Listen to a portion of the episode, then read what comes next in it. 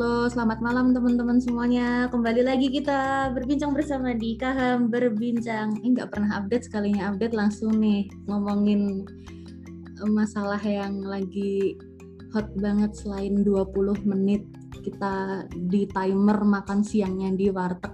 Kita ngomongin apa nih? Ada di sini ada Mas Faza sama ada Mas Dwiki. Mas Faza kita ngomongin apa Mas Faza? Uh, ngomongin ini deh isu terhangat akhir-akhir ini kan mengenai Kedua PPKM. PPKM tuh apa?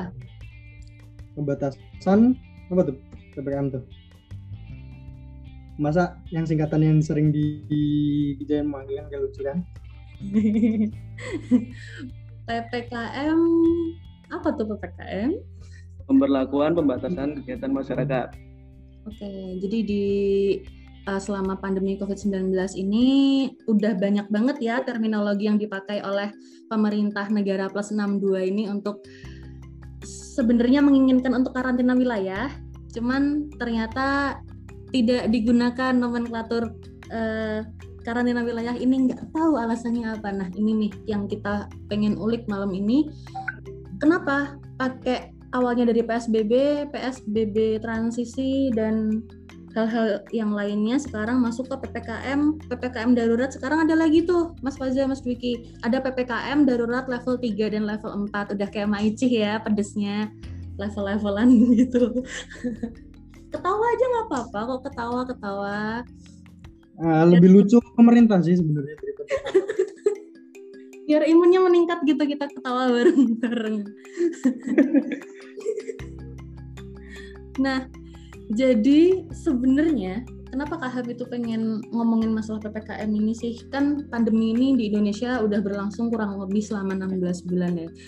Dan selama 16 bulan itu pula sampai PPKM darurat, darurat ini itu dikeluarkan impresnya, eh, maaf kok impres mendagrinya dan sampai diperpanjang PPKM daruratnya uh, bisa dibilang tidak ada pemenuhan hak dasar untuk masyarakat khususnya di hak-hak ekosop seperti misalnya karena ini pandemi sudah 16 bulan itu hak mendapatkan pelayanan kesehatan dasar sesuai kebutuhan non medis. Ini ada banyak banget masalahnya di mana kita lihat banyak sekali fasilitas kesehatan yang uh, over capacity. Oh, bukan over capacity kalau menurut pemerintah itu katanya terbatas gitu tapi kok ternyata boleh mudik. Eh bukan mudik ya Mas Faza uh, perpindahan dari kota ke kota gitu. Perpindahan kota ke kota yang lain. Ya lalu lebih tepat lebih tepatnya boleh jalan-jalan ya?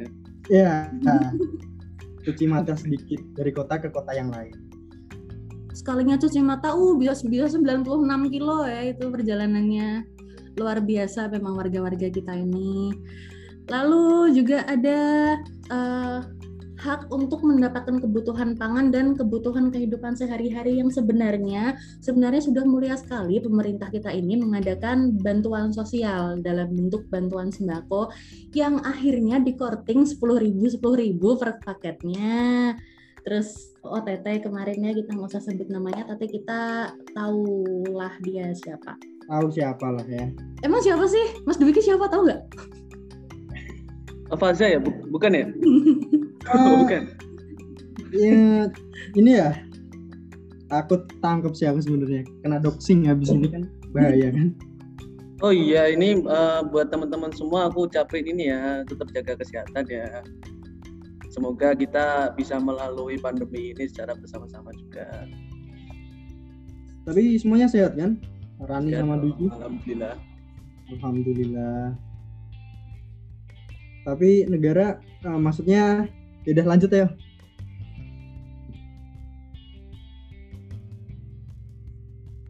Ya, semoga teman-teman semuanya sehat, selalu bisa menjaga diri karena negara tidak bisa menjaga kita. Ya, apa sih yang bisa kita harapkan selain diri kita sendiri dan keluarga kita? Sedih banget ya. Mungkin kita bisa ngobrolin kali ya awalnya tuh gimana sih PPKM ini kemudian bisa uh, di, di- diterapkan dalam kegiatan kita sehari-hari kok ada pembatasan ini itu terus uh, kebijakan yang aneh-aneh yang uh, awalnya warung nggak boleh buka terus boleh buka tapi take away aja sampai sekarang makan di timerin gitu 20 menit. Kalau bahasa Jawanya sih sopo kober gitu loh. Nah awal-awalnya ini tuh ceritanya pemerintah ini telah menetapkan kebijakan PPKM tadi, pemberlakuan pembatasan kegiatan masyarakat darurat di Pulau Jawa Bali mulai tanggal 2 sampai 20 Juli 2021 yang kemudian diperpanjang sampai tanggal 25 dan diperpanjang lagi sampai 2 Agustus. Nah, uh, mungkin kita ini bisa ya ngobrol-ngobrol dari kalau dari sisi kejelasan dasar hukumnya nih menurut Mas Dwiki gimana ini PPKM darurat ini Mas? Uh, aslinya kan gini ya kalau mau diruntut lagi kita kan melihat problematika PPKM ini kan aslinya kan hanya persoalan penyebutan nama ya menurutku ya. Uh, semisal kita di awal-awal pandemi tahun 2020 itu ada yang namanya PSBB, terus PPKM, PPKM mikro dan pada akhirnya sekarang PPKM, PPKM darurat lalu dilanjutkan dengan PPKM yang tadi disebutin ah, bisa kepedesan tadi level 1 sampai level 4. Nah, itu kan aslinya hanya permasalahan-permasalahan tentang penyebutan itu ya. Nah, di sini sendiri aslinya menurutku uh, Indonesia untuk saat ini aslinya ada salah satu undang-undang yang memang mengatur tentang uh, wabah penyakit. Salah satunya itu adalah Undang-Undang Nomor 6 Tahun 2018 tentang kekarantinaan kesehatan.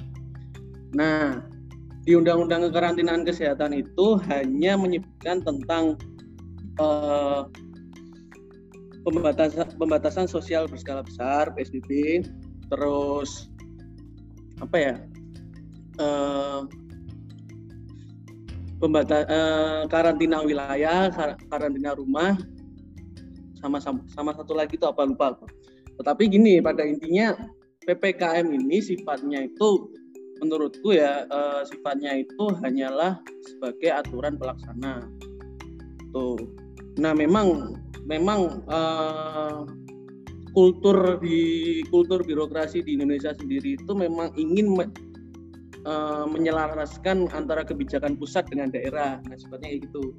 Seperti kita kalau melihat di awal-awal pandemi itu kan ada yang di daerah-daerah itu yang mau ngelakuin uh, kebijakan-kebijakan semisal waktu itu di DKI Jakarta mereka mau melakukan PSBB lagi tetapi oleh pemerintah pusat mereka uh, menginginkan kalau di DKI Jakarta itu dilakukan PPKM mikro ya kan yang sifatnya itu hanya di daerah-daerah tertentu saja di kelurahan di tingkat kecamatan dan lain-lain. Tetapi kalau problematika sekarang untuk PPKM level 1 sampai level 4 ini aku ngelihatnya uh, sifatnya ini karena Inmendagri itu nggak ada di hierarki perundang-undangan, ya hierarki perundang-undangan, uh, dia tidak bisa dijadikan dasar paduan tolak ukur untuk melakukan apa ya melakukan membatasi kegiatan masyarakat itu sendiri. Karena pada hakikatnya kalau kita berpedoman pada undang-undang yang memang dibentuk oleh DPR ya kalau Inmendagri itu kan dibentuk oleh apa namanya Menteri Dalam Negeri. Tetapi kalau undang-undang yang memang secara jalannya itu memang konstitusional ya dibentuk oleh DPR oleh legislatif dan melalui tahap-tahapan yang ada itu ketika pemerintah ingin membatasi kegiatan masyarakat begitu juga pemerintah harus memenuhi kebutuhan-kebutuhan masyarakat. Bahkan bahkan bukan hanya masyarakat saja, tetapi kebutuhan pangan hewan apa ya hewan-hewan peliharaannya. Nah gitu loh.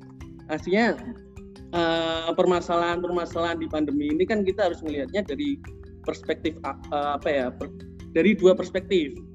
Yang pertama itu perspektif kesehatan dan dua perspektif ekonomi karena menurutku uh, dari kesehatan dan ekonomi itu akan saling bertimbal balik gitu loh ketika orang itu ingin dibatasi dia otomatis tidak dapat memenuhi kebutuhan hidupnya Semisal kalau kita berdagang kaki lima, kita tentu saja kalau kita dibatasi disuruh di rumah saja, WFH ya, kan nggak mungkin.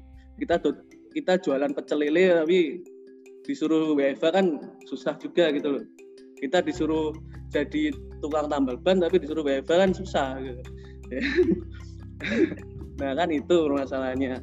Tetapi begitu juga sebaliknya, ketika uh, kita hanya mendeka, uh, membawa perspektif kesehatan, eh, ketika kita hanya membawa perspektif ekonomi, sorry, ketika kita hanya membawa perspektif ekonomi, tentu tentu ketika kita sakit pun kita juga nggak bisa apa ya memenuhi kebutuhan kita. Mungkin kayak gitu ya.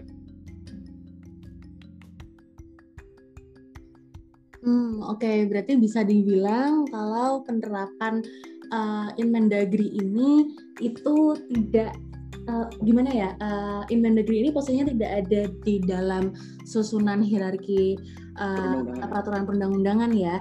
Jadi sifatnya bisa dibilang sebagai kalau di hukum administrasi itu Beleitsregel gitu. Nah, yeah.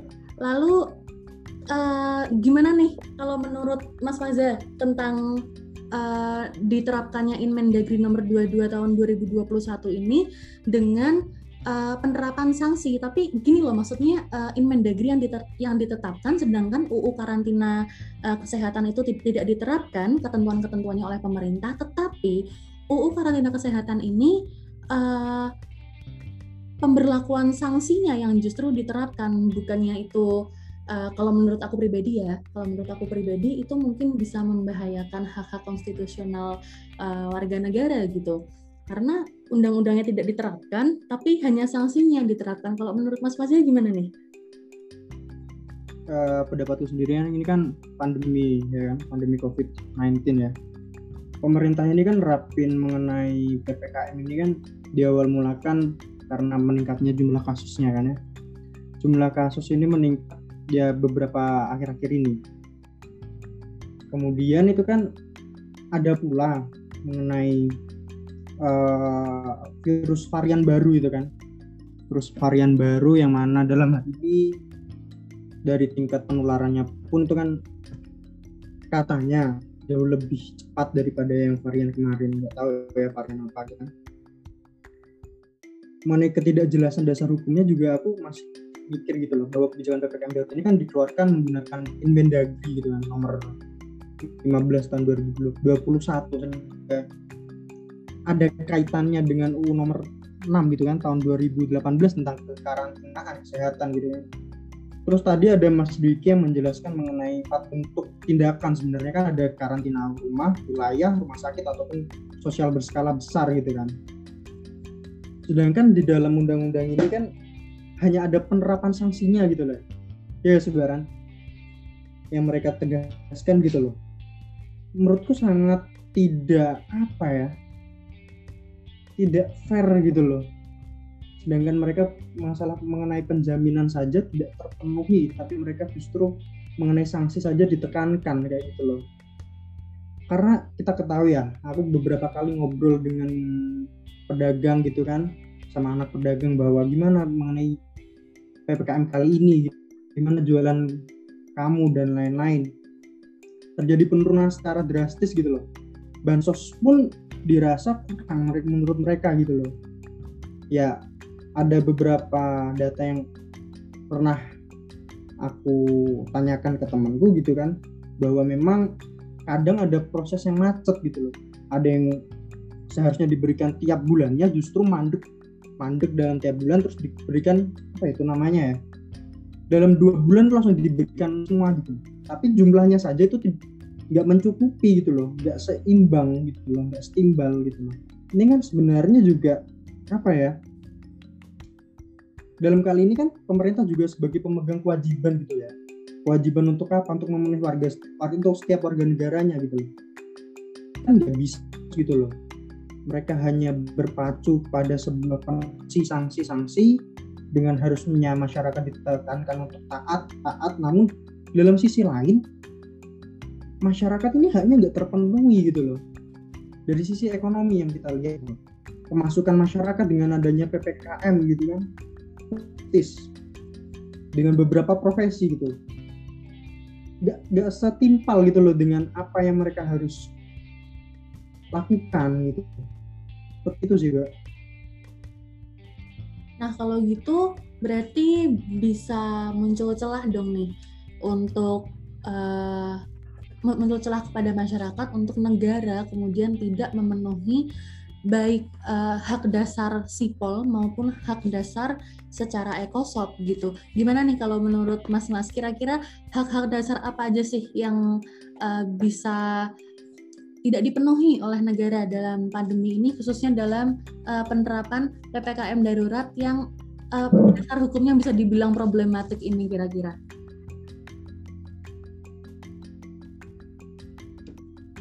Siapa dulu ini, Mbak? Boleh bebas siapa aja. Kita uh, gini ya. Ini. Sebelum menuju ke sana, aku mau ini juga membayar dikit tentang apa yang cara yang tadi uh, pertama kan apa ya hak-hak dasar masyarakat itu kan aslinya uh, di dalam undang-undang dasar itu kan sudah ditentuin bahwa itu memang ke, memang apa kewajiban pemerintah harus memenuhi itu gitu bahkan yang tadi aku bilang di undang-undang kekarantinaan kesehatan itu tidak hanya orangnya tapi bahkan sampai ke hewan-hewan peliharaannya kayak gitu. Nah, sekarang kalau kita mau ngomongin hak dasar tuh kalau aku ini dari sampai hak hak dasar mas, hak das, hak dasar manusia itu kan pertama itu kan hak hidup ya. ya. Hak hidup terus hak-hak uh, bagaimana dia bersosial dan lain sebagainya. Tetapi di hak hidup ini kita juga harus melihat juga problematika saat ini. Yang jadi permasalahan itu ketika malah justru pemerintah ini hanya menggalakkan ya menggalakkan tentang sanksi-sanksi administratifnya gitu loh. Menggalakkan tentang sanksi-sanksi yang ada. Nah ini kan juga berbahaya menurutku ketika uh, masyarakat sendiri uh, istilahnya harus harus uh, menuruti keinginan-keinginan yang ada di peraturan itu. Dan sedangkan mereka sendiri nggak bisa makan nggak bisa memenuhi kebutuhan hidupnya. Bahkan ada yang mungkin kelaparan ini kan berbahaya berbahaya banget gitu loh. Hmm. nah uh, kalau kita ngelihat sekarang seolah-olah masyarakat ini hanya disuruh wis tau gue manut kan kalau bahasa Jawanya gitu udahlah kamu nurut aja. Nanti kalau kalau ada apa-apa ya tanggung sendiri gitu kan susah susah juga. Gitu. kalau ada apa tanggung sendiri kan susah juga gitu. Dan mungkin uh, sekarang yang berprom sorry ya aku uh, mungkin sekarang yang ber, mempunyai permasalahan itu masyarakat yang menengah ke bawah. Tetapi kalau ini diterus-teruskan kebijakannya seperti ini mungkin yang menengah ke atas pun bisa jadi menengah ke bawah yang menengah ke bawah itu jadi menengah sangat bawah mungkin. Nah itu yang berbahaya atau kalau kayak gitu? Ya, sangat berbahaya. Kan itu yang jadi bahaya. Kalau uh, kalau kita ngelihat sekarang permasalahan-permasalahan kan kemarin kalau nggak salah di di Jawa Tengah itu ada salah satu pedagang yang disemprot pakai apa namanya? Uh, pemadam kebakaran kan? Damkar. Damkar ya, ya. oh iya pakai water cannon itu Oh, iya. nah, itu ada kejadian Udah kayak bubarin maksa aksi ya. ya hampir mirip sih. Nah, itu kan hasilnya kan dagang gitu kan. Iya, hasilnya kan menurutku kan ironi ya gitu ya. Orang mau berdagang, orang mau memenuhi kebutuhannya untuk keluarganya, malah justru disemprot pakai pemadam kebakaran, dikira kebakaran apa? Aku juga kurang tahu ya. Lagi masak Tapi, goreng gitu. Ini, ini umum pas masak goreng ya. Enggak mie goreng tadi mie godok. Iya kalau tambahin bumbu nggak masalah, tapi tambahin airnya ya, tambahin airnya toh. nah tapi ya mungkin itu yang jadi masalah. Ketika kita ngelihat orang-orang ingin uh, memenuhi hajat apa ya kebutuhan hidupnya, dia berdagang untuk memenuhi kebutuhan hidupnya sendiri baik itu sendiri maupun untuk keluarganya dia justru malah dilempar eh, disemprot pakai pemadam kebakaran itu kan juga sulit gitu loh. Kalau apa ya justru kalau kita berpedoman langsung kepada undang-undang kekarantinaan kesehatan ya walaupun nanti aturan pelaksananya namanya apa ya kan entah itu uh, karantina wilayah entah entah itu PSBB tapi yang pasti kalau pedomannya itu kepada undang-undang karantina kesehatan justru yang mindset para penegak hukum yang sebelumnya itu nyemprotin apa namanya pemadam kebakaran itu malah justru jadi mindsetnya itu jadi baik gitu loh image-nya. Ketika dia menyalurkan langsung mungkin mungkin nggak hanya dari te sorry ada motor lewat. Uh, apa tadi? Um, image-nya jadi lebih baik karena apa penyaluran-penyaluran seperti semisal bantuan-bantuan dan lain sebagainya itu bisa melalui apa yang namanya TNI lewat Polri mungkin nanti bisa bekerjasama dengan kelurahan terkait data. Nah itu menurutku bisa jadi terobosan bagus gitu loh karena kita seharusnya jadi apa ya pemerintah harusnya harusnya bisa melihat itu gitu loh. Toh juga di dalam pemerintahan sendiri pasti ada staf-staf ahli, staf tenaga-tenaga ahli dan lain sebagainya. Ini gitu Ren. Kalau dari Mas Fasya gimana nih? Gimana sih melihat uh, kayak yang Mas Dwiki bilang yeah. tadi ya, yang tadinya kaya bisa jadi ekonominya merosot dan yang masyarakat ekonomi kelas bawah bisa semakin menjorok ke bawah hmm. lagi. Yang mana negara juga sebenarnya tidak memberi garansi, garanti apa pun atas itu nggak nggak ngasih jaminan. Bahkan jaminan untuk bertahan hidup pun enggak gitu. Kalau menurut Mas Fazil gimana ini? Apa yang seharusnya apa yang sebenarnya terjadi dan apa yang seharusnya negara ini bisa bisa memberi? Karena yang namanya hajat hidup itu kan hak dasar banget ya buat manusia. Gimana Mas Fajar? Ini sebenarnya kan juga ironi banget gitu loh di tengah pandemi kan pengaturan seperti ini kan sebenarnya perlunya adanya tindakan-tindakan yang manusiawi seperti itu gitu Pak. Di beberapa daerah ada beberapa kejadian gitu kan penyemprotan damkar seperti yang diomongin oleh Mas Wiki gitu loh. Di daerah pun juga ada gitu loh. Dengan dengan bahkan bukan menyebutnya bukan kelucuan lagi gitu loh tapi sebuah ke apa ya? Juga bisa dibilang sebuah tidak kemengertian mereka gitu loh bagaimana cara menyikapinya gitu loh. Mengenai pedagang kaki lima yang disemprot padahal mereka juga apa ya menggantungkan hidup dari lewat situ gitu loh. Pemerintahnya sebenarnya harus sadar gitu loh memenuhi kebutuhan pangan dari setiap rakyatnya dalam masa-masa pandemi gini loh.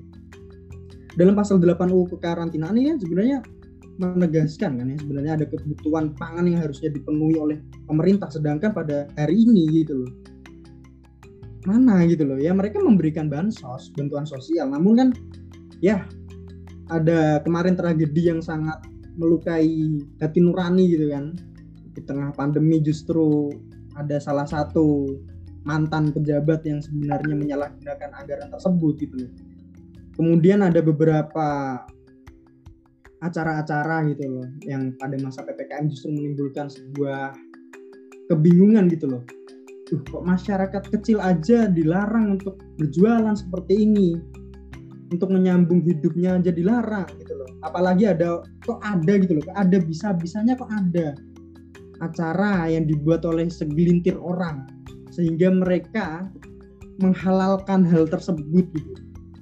Ini kan kebodohan kan sebenarnya kan. Hanya rakyat kecil gitu loh, rakyat-rakyat yang tidak paham mengenai apa ini gitu loh PPKM yang mereka terus ditindas gitu loh. Sedangkan orang-orang di atas juga santai.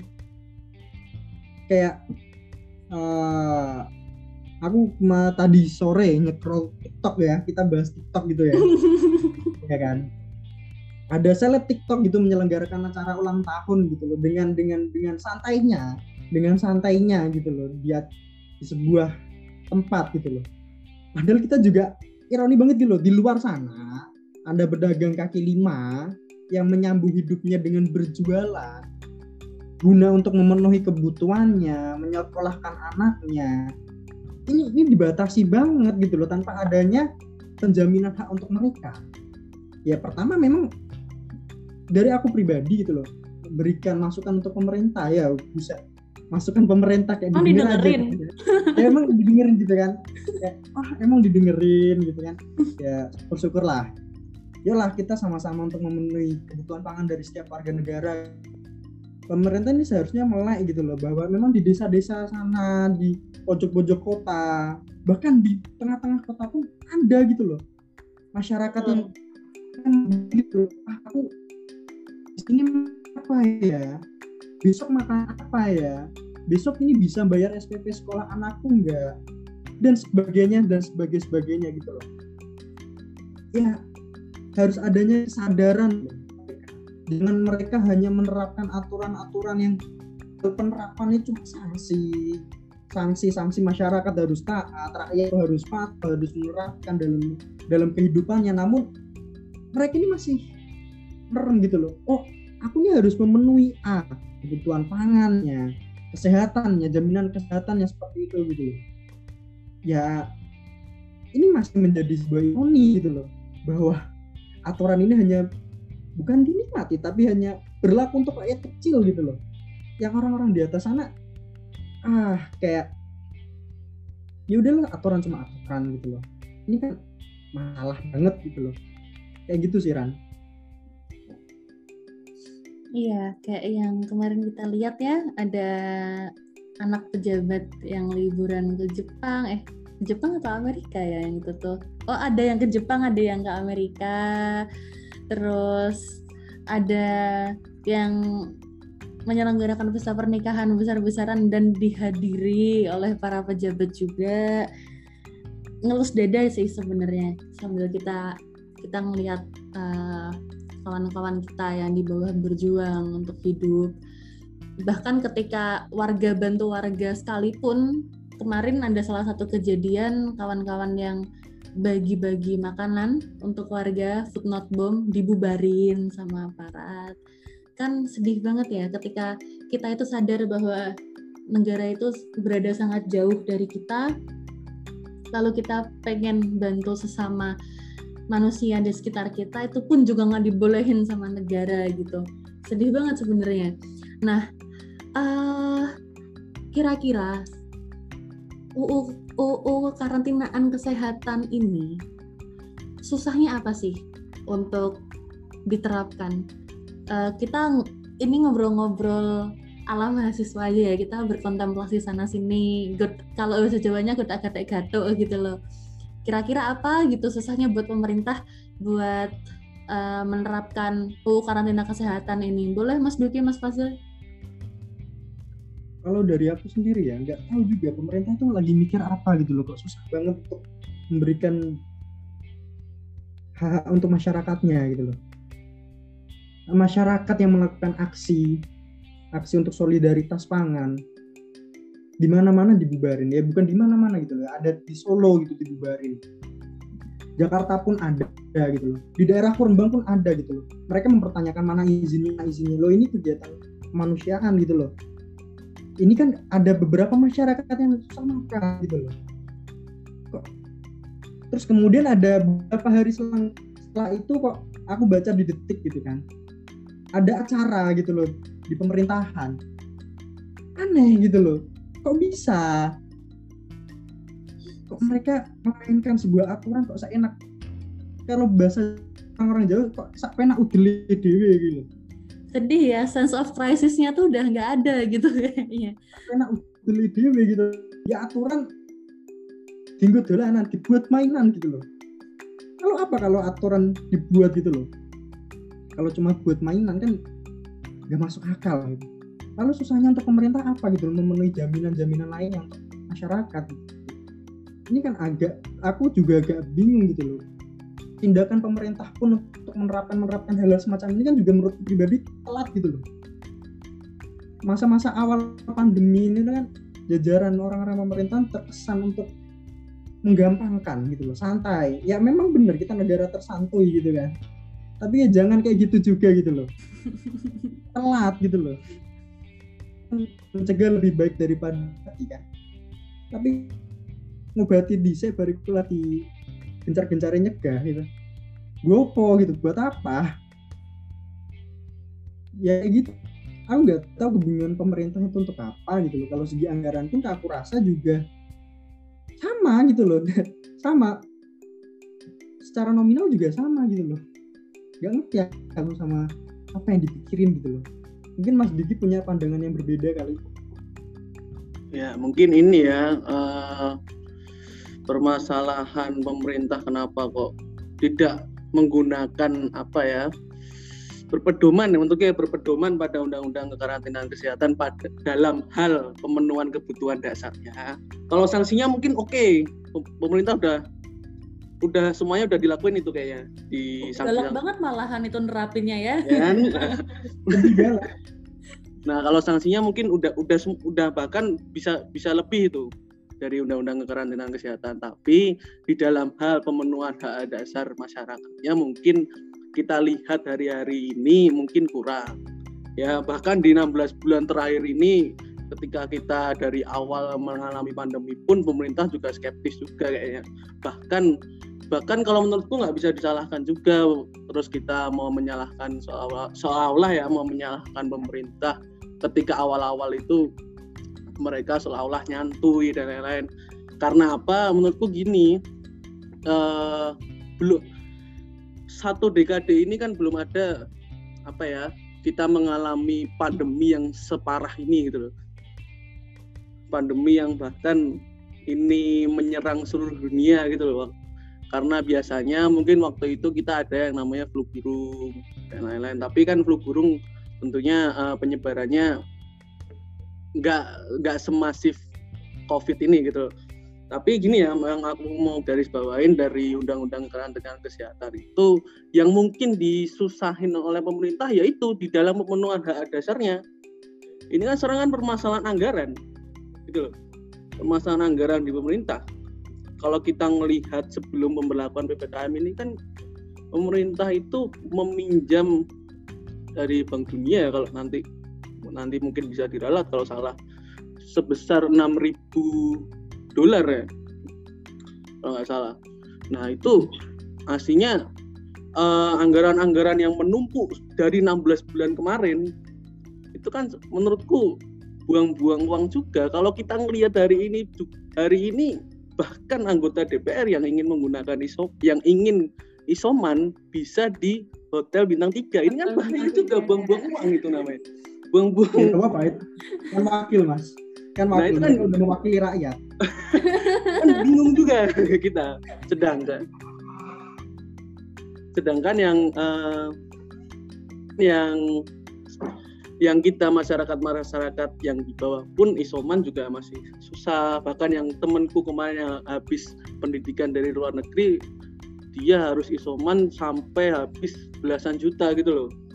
Yang dia sendiri pun belum punya penghasilan tetap. Sedangkan kalau kita melihat anggota DPR saat ini kan penghasilannya bahkan nggak dipotong kayak kalau kalau setahuku dia dia justru mendapatkan fasilitas-fasilitas itu. Itu kan yang justru malah membuang-buang anggaran gitu loh kalau apa ya banyak orang juga ber, berpandangan kalau sebaiknya kita melakukan karantina wilayah penyebutannya kalau di negara-negara lain kita mungkin kenalnya sama uh, lockdown gitu. Nah, tapi permasalahannya juga harus dibaca juga ketika kita melakukan lockdown mau sampai kapan pandemi itu gitu loh. Nah, itu kan yang jadi masalah. Apakah anggaran pemerintah itu mencukupi? Itu menurutku hanya pemerintah sendiri yang tahu, tapi menurutku sih nggak mampu. Gitu. Mungkin gitu Ran, tapi ini ya uh, aslinya kan tentang permasalahan-permasalahan pemenuhan kebutuhan hak dasar itu kan aslinya bisa di dalam tanda kutip bisa di apa ya bisa di improve lah bisa di diolah lah semisal kalau kita masyarakat masyarakat uh, masyarakat aslinya permasalahan ini permasalahannya itu di sinkronisasi data antara dari pemerintah kelurahan dari tingkat yang paling bawah RT RW sampai ke pemerintah pusat. Nah itu kan aslinya sinkronisasi datanya itu harus tepat. Semisal Eh, masyarakat-masyarakat yang ekonominya menengah ke bawah mereka penuhi secara 100% gitu katakanlah kalau uh, pemerintah-pemerintah di eh apa ya, masyarakat-masyarakat yang ekonominya menengah ke atas mungkin bisa 70% penuhnya atau sebagainya.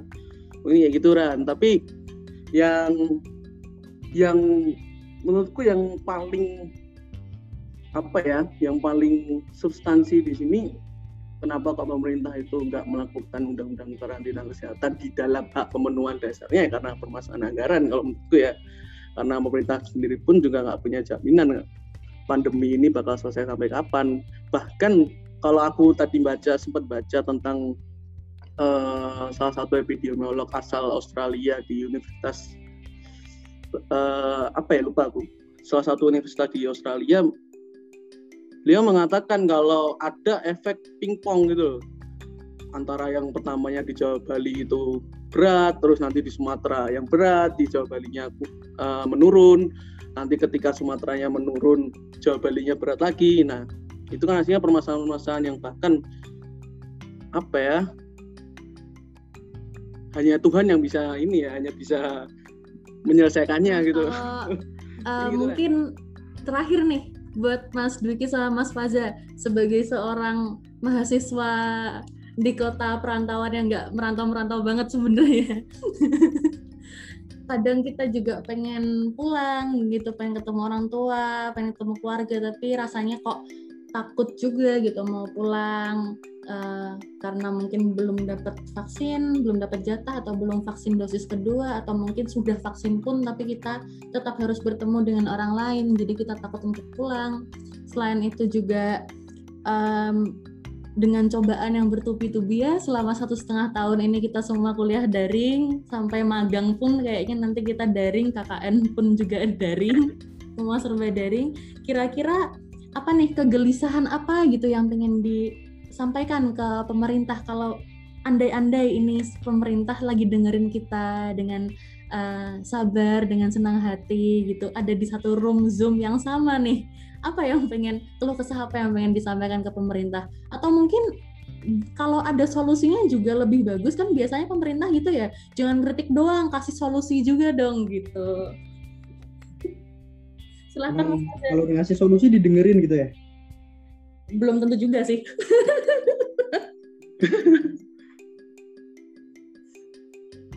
Emang gue masih dikit dulu. Aku ya uh, pertama kan kalau kita apa ya mungkin kita selama dari SD sampai SMA itu kan kita ngalamin bagaimana ketemu teman saat belajar saat dengerin apa namanya materi-materi. Terus uh, ya mungkin habit-habit kita sebelum pandemi itu kan kalau aku jujur aja tak kangen banget itu. Habit-habit uh, semisal bercandaan terus bisa ngelakuin diskusi bareng offline. Itu kan kangen banget itu. Um, tapi kalau aku ngelihat sekarang kan permasalahan-permasalahan mahasiswa ini kan yang mungkin aku mau curahin ke pemerintah ya. Karena ini curhatan mayoritas mahasiswa itu persoalan-persoalan tentang SPP itu karena pertama tidak semua mahasiswa itu uh, mempunyai ekonomi menengah ke atas gitu loh.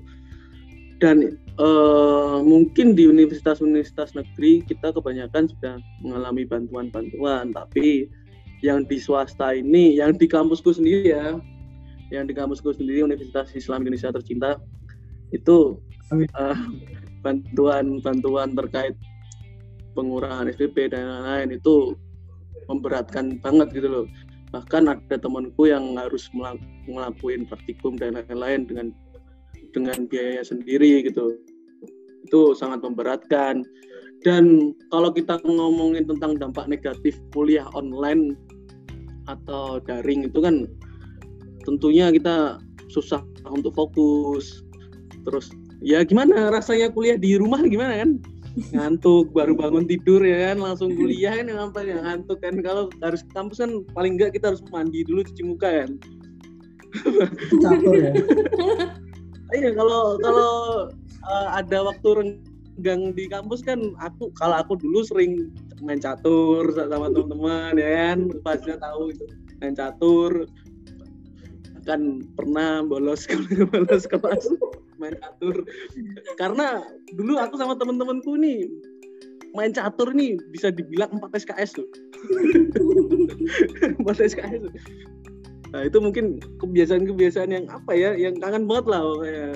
apalagi kita dulu sering konsol dan lain-lain. Ya uh, aslinya ya itu kangen aja gitu. Ya karena kita di rumah ya susah fokus susah ya gimana? Rasanya sekarang ujian pun juga rasanya lebih gampang kok. Itu nggak bisa lebih gampang tapi tapi lebih banyak soalnya mas. Ya aslinya nggak masalah tapi banyak soalnya. Tapi kan kalau ujiannya tertutup bisa terbuka juga gitu.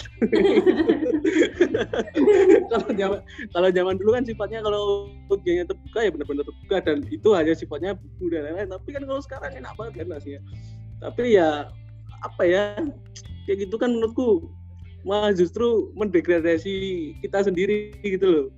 Yang kita harusnya bisa fokus untuk mendengarkan materi-materi dan lain sebagainya. Tapi justru malah kita rasanya tuh ngantuk. Ya gimana orang di rumah ngantuk ya biasa nggak mungkin gitu loh. Apalagi dengerin orang apa ya orang ngomong doang gitu orang cerita kan bikin ngantuk gitu mungkin kalau solusinya entah mau dengerin atau enggak aslinya waktu itu pernah ada secercah harapan di awal-awal apa ya di awal-awal semester ini. Kemarin sempat ada ingin pelonggaran terkait apa uh, pembelajaran di kuliah offline ya berarti ya. Pembelajaran offline itu mau ada pelonggaran terkait apa harus sistemnya itu hybrid mungkin ya kan? Atau mungkin offline total untuk seluruh masyarakat ya, apa yang berdomisili di salah satu kota gitu. Itu aslinya waktu itu sesuatu harapan bagiku juga gitu loh. Karena aku di sini warga kota Jakarta dan kebetulan kuliahku di Jogja juga aslinya aku yang yang juga merindukan kebiasaan-kebiasaan lama terkait kuliah aku itu aslinya menurutku tapi uh, uh, kalau melihat kondisi saat ini kan kita nggak kita pun juga nggak bisa memaksakan juga. Banyak temanku juga yang sudah jadi korban gitu loh dari pandemi ini. Banyak juga keluarga kita bahkan tetangga kita sendiri. Artinya uh, menurutku selesaikanlah untuk saran untuk pemerintah selesaikanlah permasalahan-permasalahan kesehatan ini. Dan jangan lupa jangan lupa penuhi kebutuhan masyarakat. Gitu mungkin kalau dari Mas Dwiki ini selain yang dikangenin dari kuliah offline selain main catur adalah konsolidasi yang dibubarkan ya Mas. Oh, alhamdulillah, alhamdulillah aku nggak dulu belum dibubarkan. Oh belum ya, belum kedengeran itu ya. Jangan sampai dong. Kalau Mas Masa gimana nih? Ya hampir kayak sama Mas Dwiki ya. Karena main caturnya bareng ya? Enggak aku nggak bisa catur. Ya kayak habit-habit kita pas pada masa offline gitu loh. Kita nih terbiasa dengan apa ya? Yang bener-bener itu kuliah sebenarnya. Ya kita kayak Mas Dwi kita dibangun gitu kan mandi. Kita emang bener-bener pada posisi yang siap gitu loh untuk menjalankan perkuliahan kita gitu loh. Emang kadang-kadang tidur juga di kelas kan ya juga. Itu emang kebiasaanku kayak gitu kan. Ngantuk pun tapi tetap ada dosen di depan kita gitu loh enak iya itu ya, kan? teman yang nggak bisa kita dapetin sekarang gitu loh. Nah, kalau ya. sekarang kan mungkin kalau kita tidur di kick langsung dari zoom gitu kan. Itu kayak momen-momen kayak gitu ada dosen pun yang yang mending kalian tidur gitu loh daripada mengganggu di kelas. Itu momen-momen yang aku kangenin gitu loh pada masa-masa offline yang bener-bener kuliah itu bener-bener menciptakan sebuah ruang kuliah gitu. kalau kita masa-masa zoom kayak gini kan yang pertama secara komunikasinya itu menurutku apa ya kurang efektif. Nggak ada ruang diskusi yang memang seperti di kelas gitu loh. Kita ya mana ada ruang diskusi orang biasanya kita sama-sama on tapi kan pikiran kita nggak di nggak di pelajaran gitu loh. Ada yang pikiran kita oh nanti makan apa nanti tidur ngantuk dan bla bla bla wah aku push rank nih rankku turun apa enggak gitu kan. Ada yang mikirnya gitu gitu. Loh kayak ada kan kalau ruang kelas tuh kan wah desain ini kok ada pokok pembahasan yang menarik banget gitu. Bisa kita dengarkan secara wah seru banget.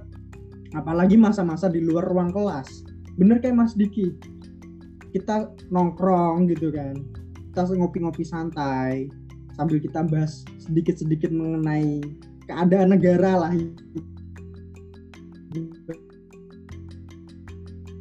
Kayak gitu.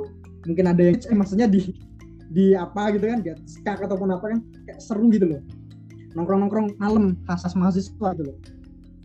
Satu jam pertama kita bahas mengenai percintaan dua jam kita membahas kehidupan tiga jam politik empat jam udah kiamat sampai ke dajjal turun gitu udah menjadi pokok rutin kita membahas setiap kali ngopi gitu loh ya kan? Itu momen-momen sebenarnya dirindukan gitu loh pada masa-masa offline. Apalagi dengan ketemu dengan dosen. Oh dengan dosen gitu loh. Kita sama-sama sharing yang bener-bener asik. Kayak gak ada jarak gitu loh dengan beberapa dosen. Kayak ini dapat banget kalau menurutku seperti itu. Kemudian ada beberapa sebuah ada beberapa sih yang pengen aku tanggepin dalam masa pandemi ini gitu loh mengenai dunia perkuliahan aku setuju dengan Mas Dwi tadi mengenai SPP ini mengenai SPP pun menurutku masih sangat apa ya membuat bingung gitu loh uh, meskipun di universitas swasta ini kan tidak menjadi sebuah jaminan bahwa kita ini memang secara segi ekonomi mampu gitu loh. Ada beberapa kawan-kawan kita di luar sana yang orang tuanya terdampak banget karena adanya pandemi. Sehingga dalam membayar uang SPP pun ini harusnya seharusnya dalam kehidupan mereka ini dibagi gitu. Ini untuk hidup, untuk ini untuk pendidikan dan lain-lain. Sedangkan ya kita tahu pada pada masa awal-awal pandemi ada yang mengajukan cuti, ada yang mengajukan pengunduran diri dan lain-lain ini kan sangat kasihan untuk mereka gitu loh. Sangat kasihan sekali. Kemudian apa ya? Ya tolonglah gitu loh pengurangan mengenai biaya SPP ini dipertimbangkan dengan matang oleh pihak universitas bahwa memang dalam keadaan yang seperti ini tuh uh ini nggak nggak bisa kita lihat seperti keadaan normal pemasukan dari orang tua kita ini orang tua kita ini kan tidak PNS tidak tidak ASN gitu loh mereka ada yang mengandalkan uh, kebutuhan sehari-harinya itu dari berdagang dari jasa mereka dan lain-lain sehingga pas pada masa pandemi ini mereka sangat-sangat terdampak ini sangat-sangat kasihan untuk mereka gitu loh kemudian usulanku untuk pemerintah hampir sama dengan Mas Dwiki. Yolah kita bisa selesaikan dulu lah mengenai kesehatan seperti ini gitu loh, jaminan kesehatan gitu loh masyarakat. Ayolah, mereka jangan jangan terjebak dalam sebuah lingkaran yang ingin memanfaatkan kondisi. Karena ya isu yang mencuat akhir-akhir ini kan ada kan ya. Janganlah terjebak dengan sebuah lingkaran-lingkaran yang ingin memanfaatkan kondisi gitu loh beranilah ayolah kita untuk sama-sama bergandengan tangan gitu loh untuk sama-sama menyelesaikan gitu loh yang kedua jangan lupa jangan lupa untuk pemerintah untuk memenuhi hak-hak setiap warga negaranya ya salah satunya kebutuhan pangan itu. Jangan sampai ini terlupakan gitu loh. Meskipun ada bansos ya ayolah diberikan sebuah gerakan yang masih juga gitu loh di sisi lain. Sedangkan kita tahu lah di beberapa daerah pun aksi mengenai dalam tanda kutip razia perut lapar ini kan dibubarin, dipertanyakan dan lain-lain. Ini dalam kondisi apa kok kalian mempertanyakan seperti itu gitu loh? Karena kita bergerak dalam sisi sosiawi kita, kita tahu bahwa di luar sana itu banyak orang yang tidak bisa makan dalam masa pandemi ini. Kita sama-sama ingin menyelesaikan kan? Makanya kalau ada kritik jangan pernah dibungkam dengan buzzer gitu loh buzzer-buzzer yang menurutku apa ini nggak nggak nggak masuk akal lah kita saling mengkritisi dan saling memberikan solusi. Jangan anggap ada saat adanya kritikan lalu kita ada penetapan bahwa oh ini golongan A oh ini golongan B yang enggak, enggak seperti itu. Dari segi politik kita udah selesai gitu loh. Sekarang kita berbicara mengenai sisi kemanusiaan kita gitu dalam masa pandemi ini. Kayak gitu sih Baran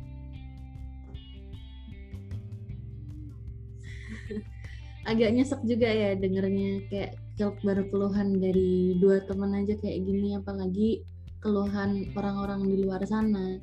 Kita yang pengen sekolah kita yang pengen kuliah aja sesedih itu gitu rasanya apalagi orang-orang yang bingung hari ini harus makan apa kalau nggak kalau nggak jualan? Hari ini harus harus makan apa? Anak-anakku harus makan apa? Kalau ppkm dan nggak nggak dibolehin buat cari uang itu kan juga salah satu hal yang problematis juga selain orang-orang yang berdagang itu juga ada buruh-buruh lepas buruh-buruh harian yang kemudian kemarin juga sempat ada berita uh, ada salah satu buruh harian yang positif COVID tapi dilarang untuk lapor biar perusahaan ini, ini tetap beroperasi selama PPKM. Tempat saya baca berita kayak gitu juga sense of crisisnya itu kok sepertinya sudah tidak ada. Kalau kalau kayak gini kok seakan-akan ya semoga saya salah ya, tapi seakan-akan kok sudah tidak ada masa depan gitu. Corona ini segera hilang tapi sekarang doanya mulai bergeser sedikit. Nanti kalau corona udah mendingan ya bukan kalau corona udah hilang. Oh, mungkin gitu Mas Dwiki Mas Faza. Terima kasih banyak waktunya udah meluangkan waktu untuk mengisi podcast Kaham berbincang kali ini kita ngobrolin tentang sambat menyambat PPKM level-levelan. Semoga sehat selalu Mas Faza, Mas Vicky. Sehat terus. Ya, makasih ya Ran. Terus, mm -mm. Semoga kita bisa ketemu lagi tidak lewat layar datar seperti bumi datar. Aku tutup ya podcastnya. Ya, salam. Selamat malam. Okay. Dadah teman-teman ya. semuanya. Ya,